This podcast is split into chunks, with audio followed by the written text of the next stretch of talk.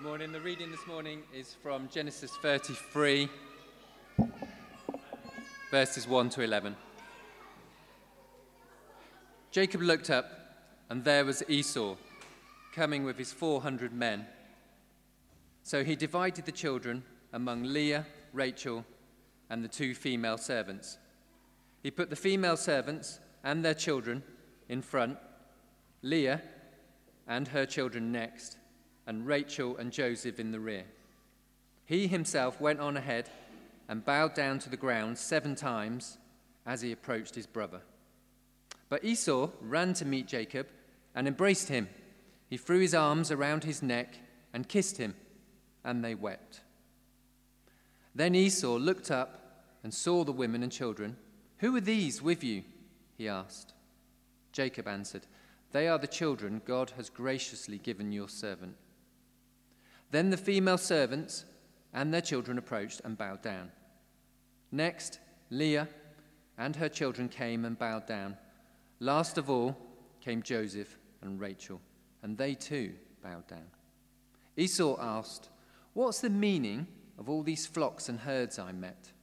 To find favor in your eyes, my lord, he said. But Esau said, I already have plenty, my brother. Keep what you have for yourself. No, please, said Jacob. If I have found favor in your eyes, accept this gift from me. For to see your face is like seeing the face of God, now that you have received me favorably. Please accept the present that was brought to you, for God has been gracious to me, and I have all I need. And because Jacob insisted, Esau accepted it.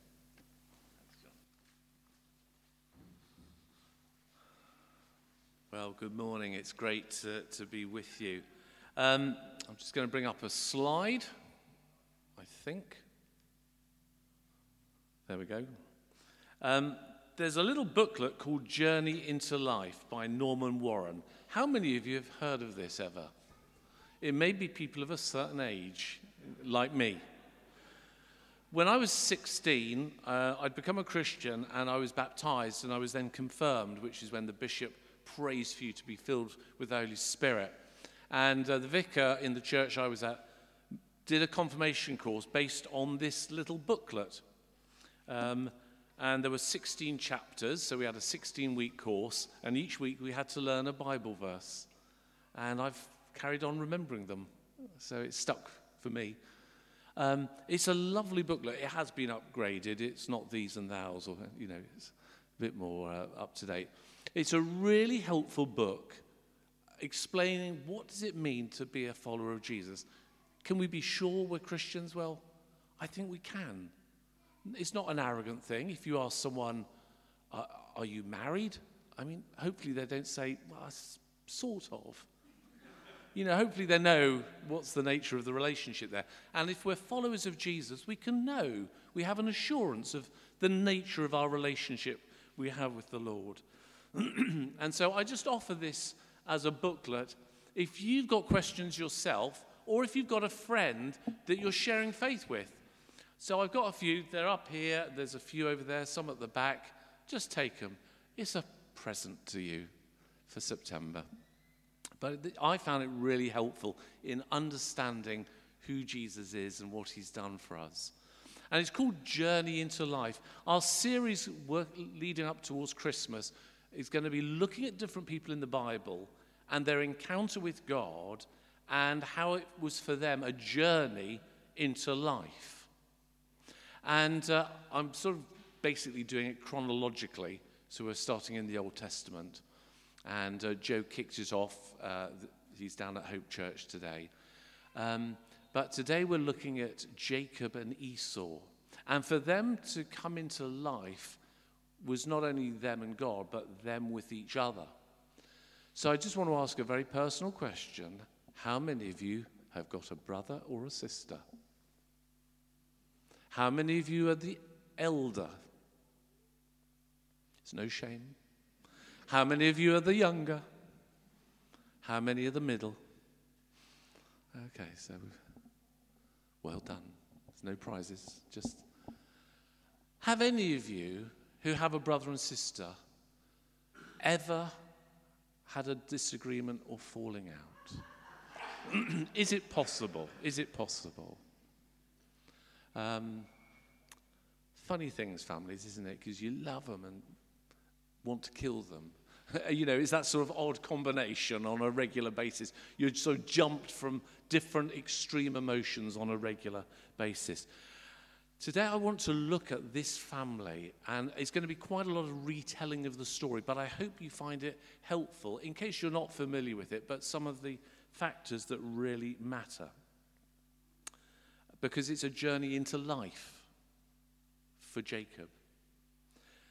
The starting point really is just knowing that God's heart, his disposition, is always wanting to bless people. He's always wanted to bless. It's there in the first chapter of the Bible, Genesis 1:28. God blessed them. It's the first man and woman and said, "Be fruitful. Have a great time." He wants them to be happy with each other and with him. You may know the story with Cain and Abel, chapter 4. It doesn't go so well. And in fact, then with Noah, chapter 6, it goes even worse. And so God says, okay, plan B. Rather than blessing everyone indiscriminately, I'm going to bless one man and his family line. And that guy is Abram, whose name later he's renamed Abraham. And this is what he says to him I will make, and he's just talking to this one man, I will make you into a great nation, and I will bless you, and your name will be great, and you will be a blessing. I will bless those who bless you, and whoever curses you, I will curse, and all peoples on earth will be blessed through you. This is the new plan. Through this generational line, the blessing will come. And so to this day, Jews are proud of their heritage. They are the people of Abraham, Isaac, and Jacob. And I, as a Gentile, believe I've been grafted into that ancient rootstock. So it's the God of Abraham, Isaac, Jacob, and the God and Father of our Lord Jesus Christ. But it's through this line that all the blessings of God come. So I believe that uh, Genesis 12, 2 and 3 are in some ways the most important verses of all history and in the Bible, because that's the working out of every promise from that original promise. You might disagree, have a think about it, but that's what I believe. Uh, that that's the, the working out of that first promise. God told Moses how, they, he, how he and his brother were to bless the people. He says, You can put my name on the people. That's a funny thing. Bless them by putting my name on them. And this, I remember this, it's called the Aaronic, not the ironic, the Aaronic, the blessing of Aaron, to the bless the people. I remember hearing this as a young child, and it gave me goosebumps. Didn't really know what it meant, uh, but I think I'm clearer now. And it's a beautiful prayer. The Lord bless you and keep you. The Lord make his face to shine upon you and be gracious to you. The Lord lift up his countenance upon you and give you peace. God wants to bless people. When our children were young, um, I used to play a game. I don't know if all parents do. Like, I'd cover my face and then go, boo. Is that okay? Uh, has, has anyone else played this game or been the beneficiary of it? Um, but I remember looking through my fingers and seeing their little faces fall because they couldn't see my face. And then they'd see it again and they'd look all happy again. It's probably the other way around now, frankly. But um, at the time, it seemed to work. But it's a, a deep sort of existential feeling as humans learning to see a face because in the developing mind of a young child, when it's not seen, it doesn't exist. So the sort of original sense of um, separation anxiety, we don't see the parent, and then, phew, they're there again. And this is permeates the book of Psalms. Then God hid his face from me, and I was ashamed or I was dismayed. And then he showed his face. The face of God is a sort of uh, synonym for the presence of God, knowing he's with us. Now, God wants to bless, and the, uh, the blessing is, includes peace, shalom. And that's much bigger than just few, we're no longer at war. It means health and wholeness and security and joy and presence. And that's the blessing that God wants for all people. So when Abraham's grandson, Jacob, has a strange meeting with God, um, he asks him to be blessed. He said, I'm not going to let you go unless you bless me. It's in Genesis 32. And so you'd think God would say, Oh, glad you've asked that. Been wanting to do it for some time. But he doesn't. Instead, he asks him a bit of a random question. He says, What is your name? And this is actually rather important. And so I want to take you through a little bit of the story because it's his journey into life and it might be something we share with him too. So Jacob's dad was Isaac. He had non identical twins, they were complete opposites. Esau is the eldest, and the Bible says he's red and hairy. I mean, you don't even need a picture Bible. To, you can just, in your mind's eye, see it. He's an outdoor type, he's a hunter, and Isaac loves this son because he brings him back game. I think that's not so much monopoly as, as you know, foodies caught. But we read that Esau is passionate, uncontrolled. He probably lands the first punch in a fight. He's that sort of guy. Now, his twin brother Jacob, it says, is a smooth man. He's an indoor type. He enjoys watching cookery programs and making lentil stew. Um, and mum, Rebecca, loves this boy. He knows, Jacob knows, he'll never beat his brother in a fair fight, but he does know how to be tricky. And even as Esau was born first, Jacob's hand was gripping his foot, his heel. And Jacob, the actual name, means he grasps. And that is a sort of trade word for a trickster, a deceiver.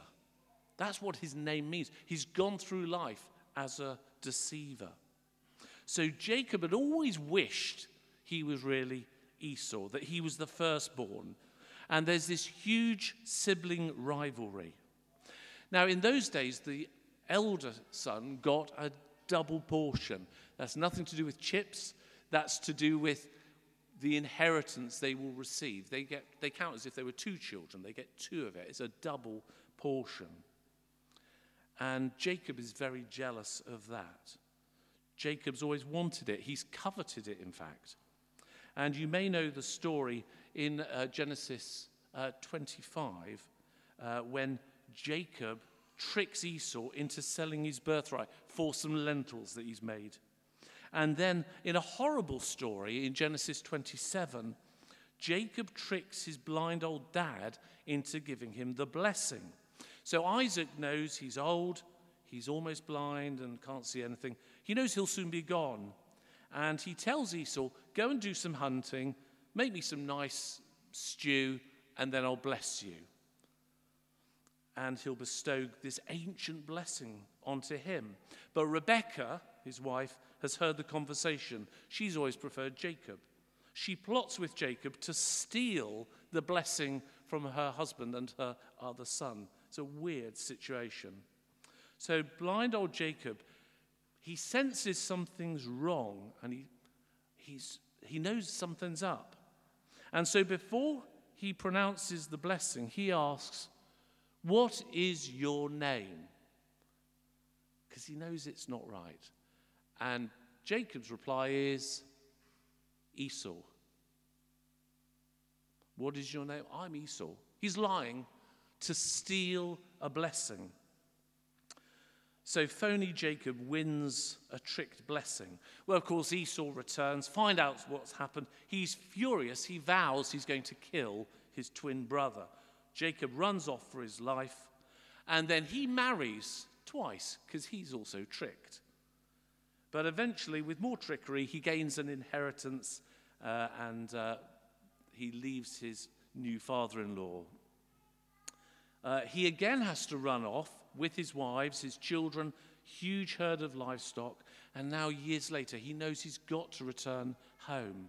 But he knows he's always been a deceiver. He feels it's always going to be that way. And he certainly hasn't forgotten what happened in the past. And he knows that his twin brother, Esau, won't have either. And just then, Jacob hears that Esau is coming with 400 men, and he assumes is to attack him. And Jacob is terrified. So he divides up his family, Jacob with his, all his um, 12 sons, and he's got lots. He sends gifts ahead to try and bribe or pacify his brother.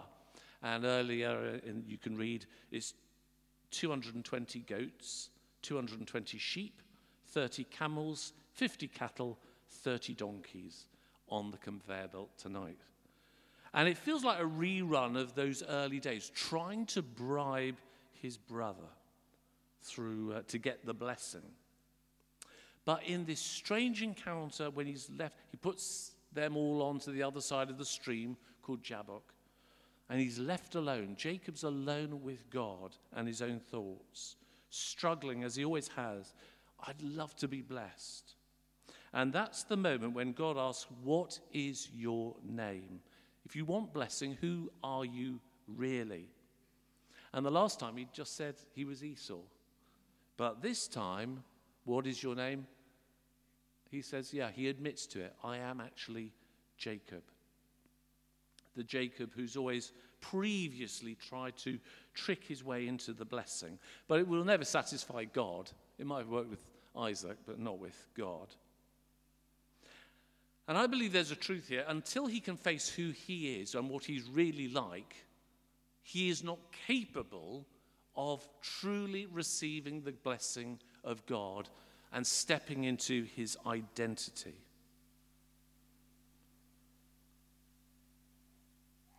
God won't bless us if we're trying to be someone else or pretending we're someone else.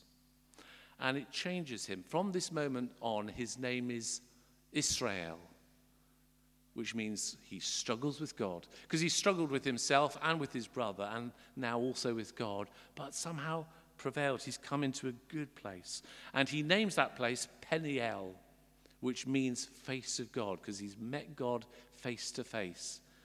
It's a new phase in his relationship.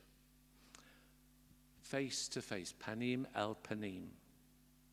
It's important. And God blessed him. But the most beautiful moment of the whole amazing narrative comes after this that we read.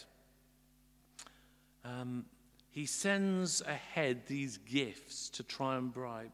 He says, because he's going to see Esau face to face, panim al panim. Perhaps he will accept me.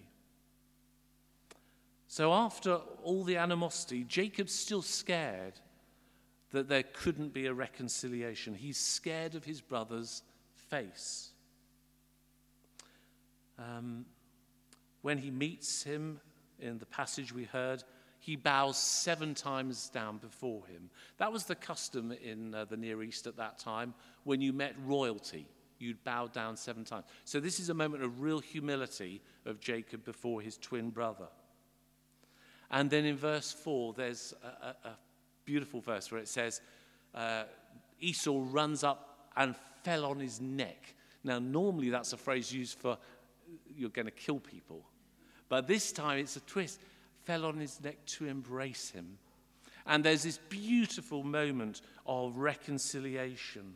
It feels like the reversing of the earlier curse of the sibling rivalry that started when they were in the womb, and now it's falling on him to embrace. They both start to cry, I guess weeping out tears for all the, the pain and probably relief for all those wasted years of rivalry and hurt. Jacob still uses the formal court language as if to a king, calling him Lord, But in verse 9, Esau then calls Jacob my brother. It's a tender moment. But then Jacob still insists that Esau takes his gifts, not as a bribe, but as some kind of restitution for his past. And uh, you may have noticed it, it's uh, 33, verse 11. It's usually translated, please accept the present that was for you. But the Hebrew is much more significant. Literally, it says, please accept my blessing, which was for you. Do you hear the significance of that? It's not just a gift, it's not John Lewis. It's the inheritance of God he's able to return. And finally, Jacob, having been restored to God, is able to restore the blessing he stole from his brother. And so it's a beautiful moment of grace, of restitution and restoration. So at long last, Jacob has been blessed by God, and he's then capable of giving away blessing to others. And he then says, For to see your face is like seeing the face of God. He could never do that before. He just saw a, the face of his rival, but now he sees in Esau the face of God. Do you see the pattern? Jacob sees God and knows he's accepted. And so now Jacob can also see God in his brother and know that he is accepted. So there's a moment of pure grace from God, of forgiveness and reconciliation. I wonder, probably all of us have some damaged relationships. I believe we're called into a journey of life. But for many of us, that probably will involve a degree of reconciliation, sometimes of restitution, of apology, of going the extra mile for the sake of uh, the blessing being possible. Psalm 133 tells us where God's blessing is, how good and pleasant it is when brothers and sisters live together in unity. I think of that as a minor miracle because so many things are good, like cod liver oil, but they're not pleasant. And other things like cream cakes are really pleasant, but not good. But when families are reconciled, it's good and it's pleasant. And that's what God wants. So if he wants if we want to inherit the blessing, I do believe we need to attend to this. Probably all of us in different ways. Maybe in our workplace, it could be in our families or with neighbors, with people you've probably fallen out with them because they're a bit mad or difficult. I mean, or maybe you are. Or maybe it's both sides. I mean, it could be, couldn't it? But who's going to make the reconciliation happen? It probably needs to be us. And the psalm, the beautiful psalm, finishes For there the Lord bestows his blessing. God wants to convey blessing, but it's in the context of restoration, life forevermore. It's a journey into life, even if it's quite scary. I believe we're all, well, I'm sure, do you want to be blessed? Most of us are here because we do. Um, but it was the grace of God, but it was also a, a work of God. There was some internal repair work that needed doing for him to face who he was. And when we say to God, Will you bless me? He may be asking, Well, who are you? And that includes saying, I mean, that's why we sometimes have confessions. I'm, I've got all this. I was going to use a rude word detritus in my life. And we can all recognize that. That's the truth. But I do want blessing. I want to be able to do better by your grace. Who are you? Insert your name here. That's me, God. But I would love to step into the future you intended for me before the world began. And it's after that, knowing we're accepted in the beloved, that we're capable of seeing God's face in our sisters and brothers and giving the blessing to them. So I just want to hold that thought there and um, see what the Spirit is saying to you. Let- Let's just keep a moment and think where you're having a nudge or what you want to do with those thoughts.